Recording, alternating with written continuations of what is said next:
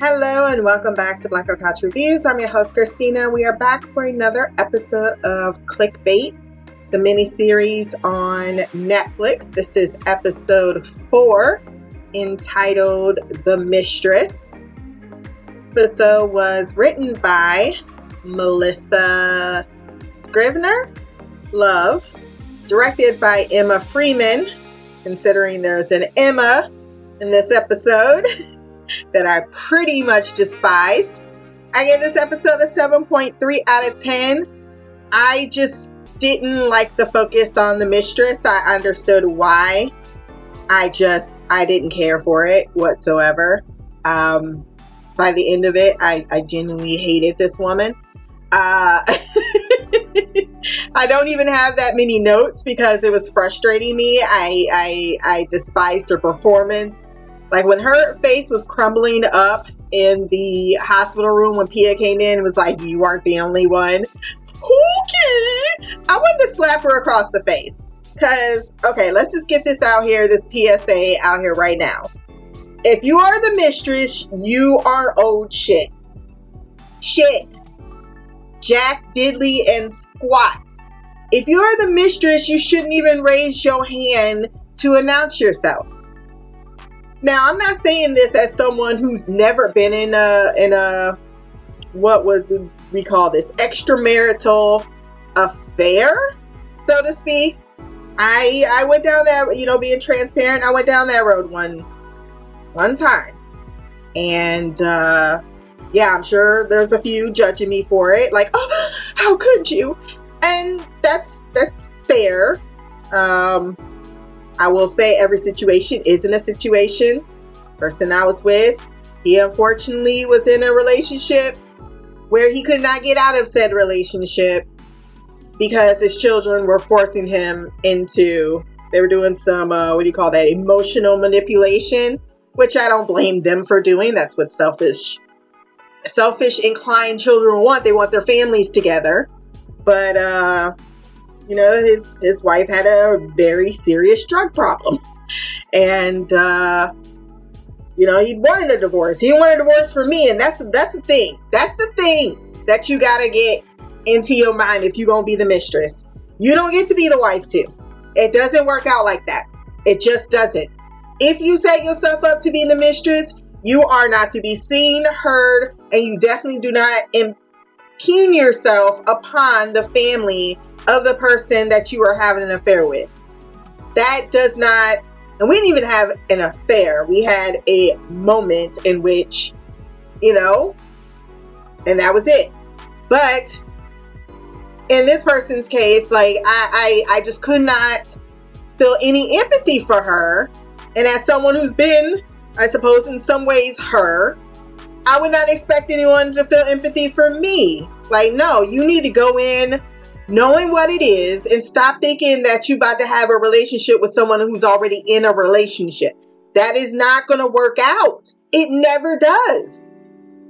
Acknowledge yourself as the side pussy and move on. You put yourself in that position. So to you, for, to elevate yourself as if you were somehow special, it does not compute. That's, that's my issue. These women be going in with their eyeballs crisscross, thinking for some reason this is supposed to work out for them. But no, it won't, because you chose to put yourself in a position that is demeaning to everyone, including yourself, in a little bit of a context. Um, do I have regret? No, because I know deep down in my soul that a moment between two individuals that, while it in itself wasn't right, doesn't feel necessarily wrong, was wrong. And I know that could sound like justification, and maybe that, you know, if someone else felt this uh, on the other side of that coin felt that way, I can't say that they're wrong.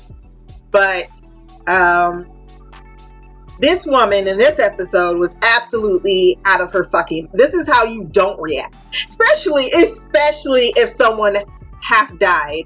Like, you are, I feel like this woman already has some mental issues, um, some particular uh, self-esteem issues And that's the thing. How much are you prey and how much are you just, um, I don't know, allowing yourself due to your own issues with yourself? That's why you have to love yourself before anyone else can love you. Because then if you know how you should be treated, then you don't allow other people to treat you a certain way. And that's my whole problem with Emma. We meet her. We meet her. Wrong was that she claimed that her and Nick were soulmates, and I'm like, oh. And you were so in love. And the minute I saw her facial expressions and the way she was telling Roshan, I don't know what it is, but I immediately went to liar, liar, whore, liar, whore, and you know it.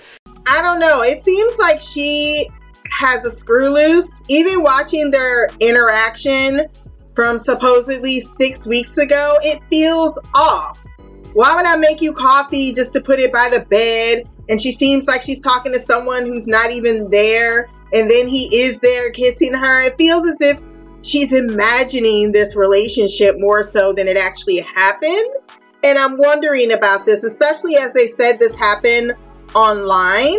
Now, I don't know. There's clearly more episodes, though. There could be something that's going on, but I don't think it it necessarily um, lines up with her telling of events, especially since he's got all these women. Like, when the fuck did you have time?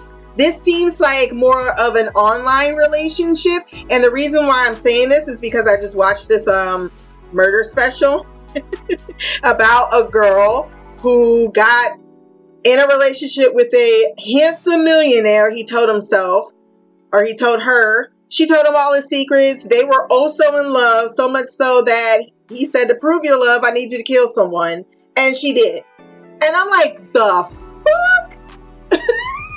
So there are people who are, you know, unfortunately, I don't even want to say prey to this, because you, you know right from wrong, right?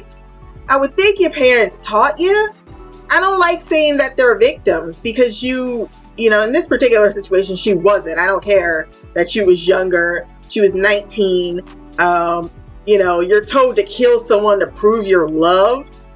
What kind of, I don't, if you have to do something that's wrong to prove you love someone, that's one-on-one.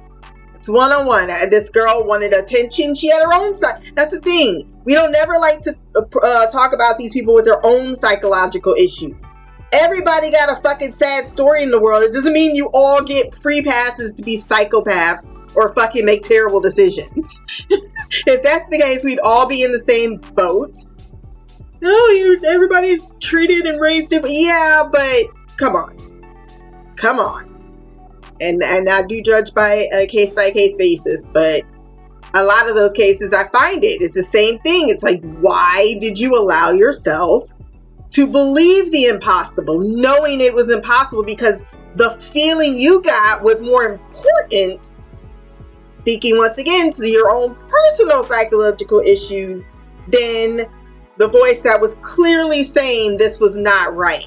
And she ended up turning herself in only after she sexually assaulted two minors. Yeah, this is a real story.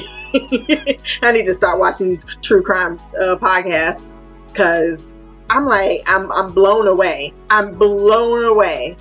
And the whole time is this uh, twenty-two-year-old, not only twenty, sadistic sadist that everyone knew that he was fucking weird, but they assumed because he looked a certain way, he must be have special needs, instead of that he didn't know any better, instead of acknowledging that he's a fucking sexual predator. Just like I said, people will believe what they want to believe. And in this case, this woman wanted to believe that she was in a relationship with this man that uh, she wasn't in a relationship with, because she forgot the number one rule. Men don't cheat to stay with the mistress. Facts don't care about your feelings. They don't. And it's not like this woman was unaware of the fact that he was married. She knew. So you walked in, eyes open, and then she had the caudacity at the end of the episode to say, uh, I'm a victim. Bitch, you not a victim. You just fell for the sauce. Or whatever lies was told. I still don't, I just don't believe that they had a relationship. Following Emma with her friend Audrey was boring. I didn't care, and it felt like she was attention seeking even before she got there. Because as I stated earlier, I think I said that twelve times already. Uh, who says you're gonna say? Unless he did something that was, you know, um, privy to the case, like, oh, he did show signs of violence. That's when you want to go to police. Just to announce, I fucked him. You don't, there's nothing you want except attention. That's it. Um, she at first saw the story on the news about Nick, then decided to go to Oakland and meet someone that didn't even tell you your true name, since he was going by Danny. So he loved you so much that he didn't even tell you what his real name was.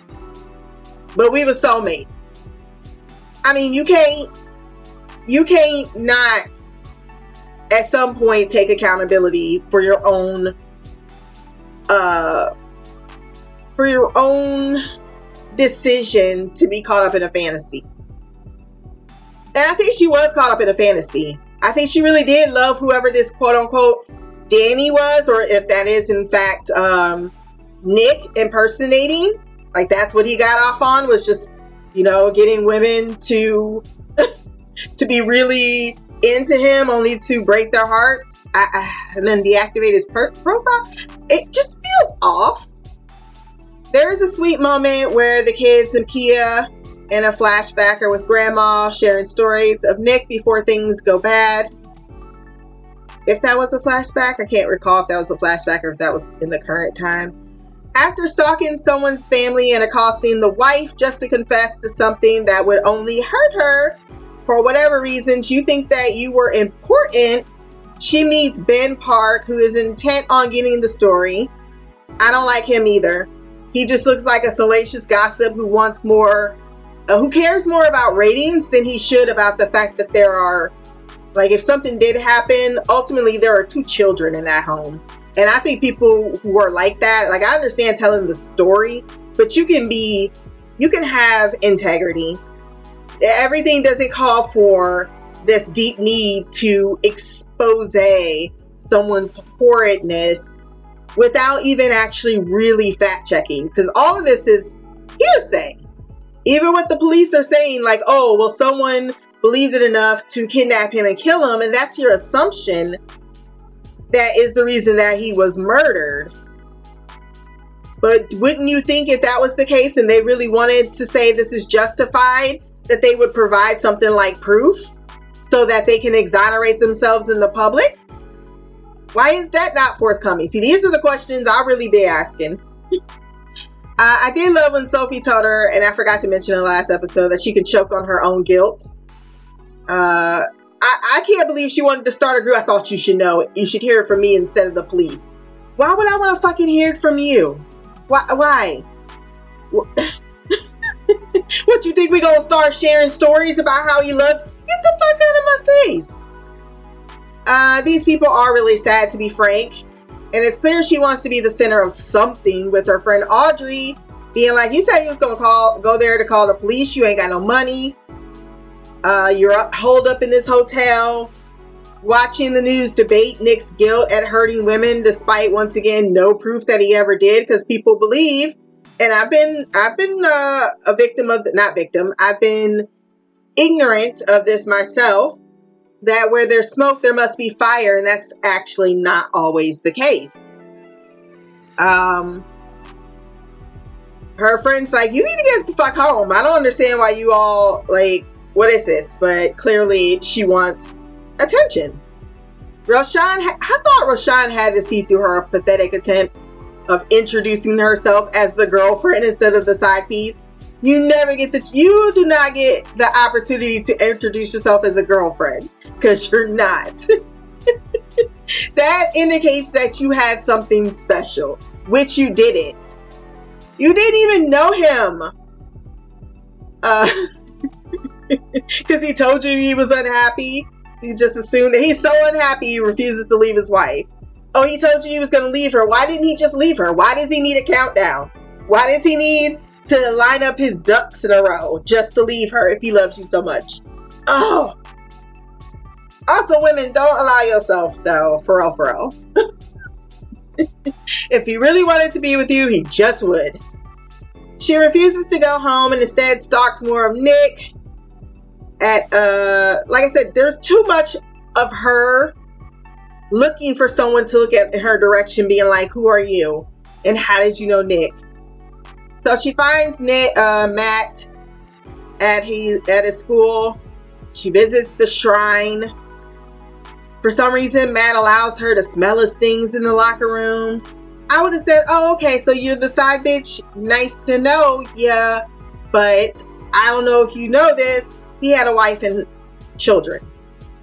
And so at this time, can you be respectful and not run around yourself to anyone that will hear you, that you are somehow connected to this? Um, that's what I wrote in my note. We, notes. We can all agree she's full of shit. Because that's another thing. If he was really with you, how you not know what he smell like? Wouldn't you have shirts at home? Every woman who's really in love with a dude, we usually steal one of their shirts just so we can sniff it or sleep with it. At some point in that love affair, especially if you was together for that long, that's why you don't add up. He, uh, a hot mess, I thought should have been able to spot another hot mess. Uh, but she does ask Matt if he knew that Nick was cheating. He tells her about Emma and claims he didn't know. Sophie is being... This was the sad part, because I hate this part, where you got a casket shop. Seriously, my living will is going to say to cremate me and blast me into the soil of England. Please and thank you. Because, hey, I think this is bullshit.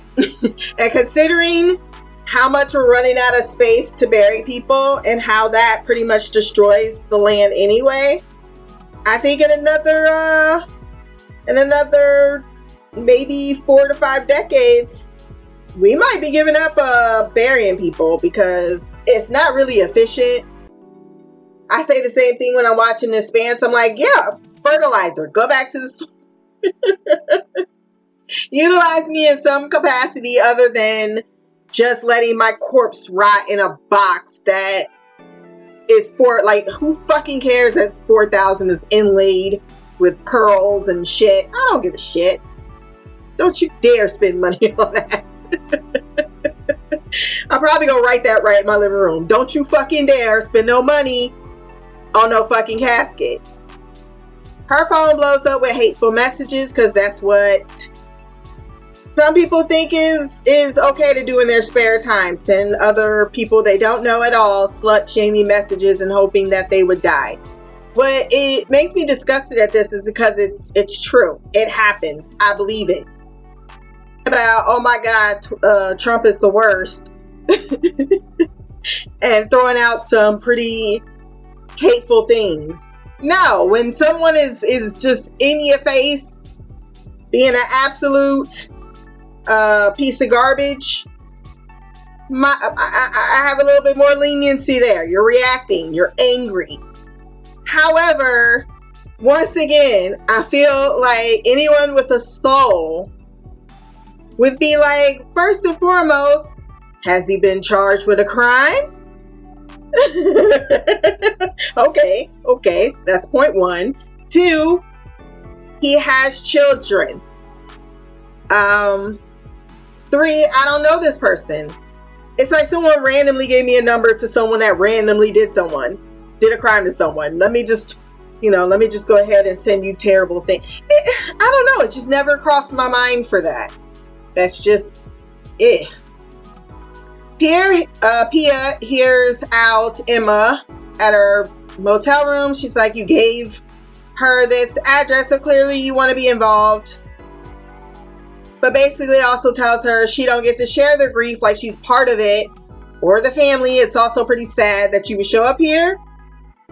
Uh, she's able to share some stories about when he was younger, like they bonded over. Like she gave some pretty generic information though. And I'm glad that Pia does remain skeptical, even though she does say, you know, give me your number. I might have some more questions. And that you are, you being here is making it a whole lot worse.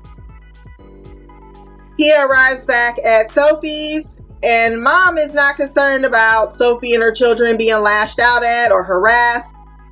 Despite Sophie trying to get her mom to stop this argument, she won't allow her to believe that Sophie should be bullied because she wasn't perfect in her marriage and that you don't reap what you sow. And to say that she's not a victim is bullshit. Considering what they suspect, I mean, she really could have threw it back at her in that moment. But I love that she had the integrity to say no. And I'm glad the scene kind of fizzled. Because some, that's what happens with families, though. You get up saying that she, the mom, shouldn't be upset to hear said news. I mean, of course, if she had heard it in a different circumstance, she probably would have been more open. But right now, it, it's all about her baby boy. Uh, she misses her son, and even though the women screaming at ch- uh, screaming at each other, like, you self-righteous, don't be like this, um, she eventually just walks off and says, I just miss my boy, and I want his killer brought to justice. But once again, she didn't need to be checked.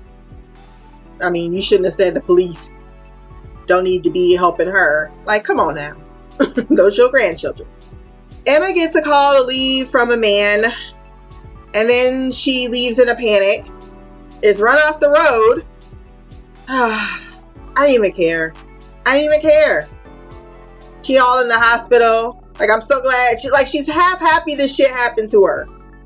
Because she called the police. She couldn't just wait there for the police to show off, show up. No, I gotta go get in my car right now. You were supposed to have left earlier that day, ma'am. What happened to you packing and leaving? Then you got into a road because you got played.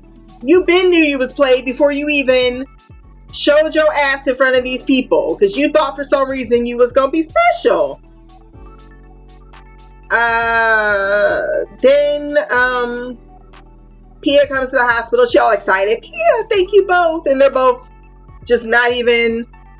You're not a part of the family. You're not going to be giving condolences. No one's going to weep on your fucking shoulder. But that's why she went on television at the end. Because that's exactly what she wants more than anything.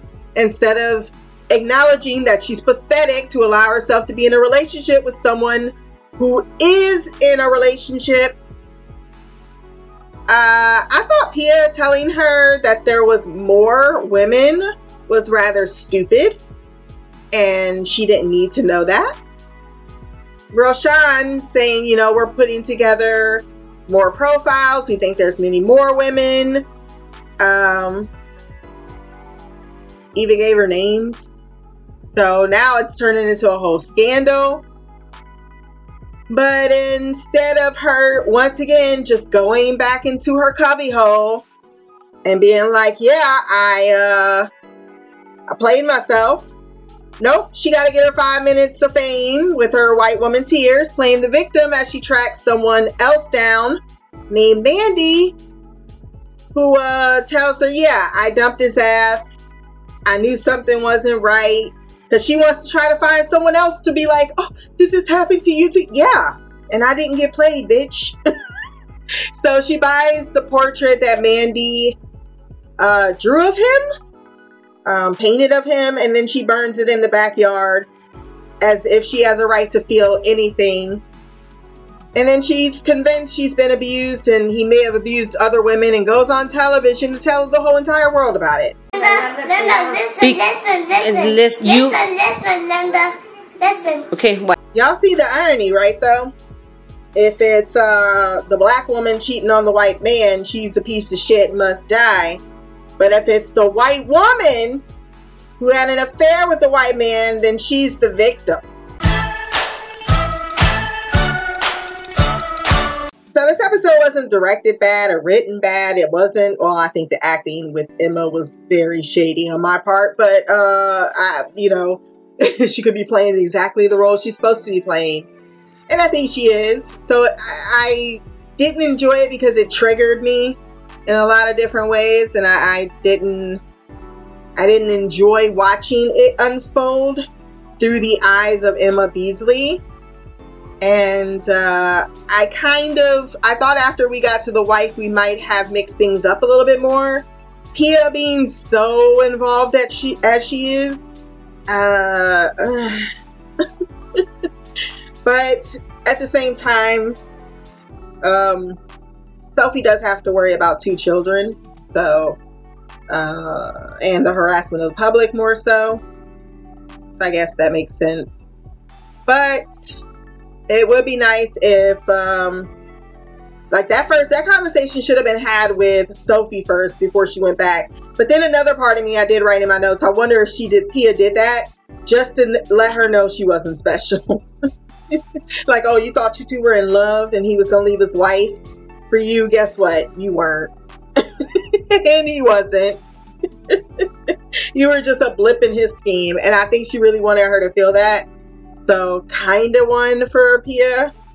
So that is the conclusion of our episode. No feedback. But uh, if you want to join the conversation, black girl couch at gmail dot com, or you can leave a co- comment below on this podcast. My social media will be there as well. Remember to like, share, subscribe. And until next time, peace, hair grease, and black girl magic.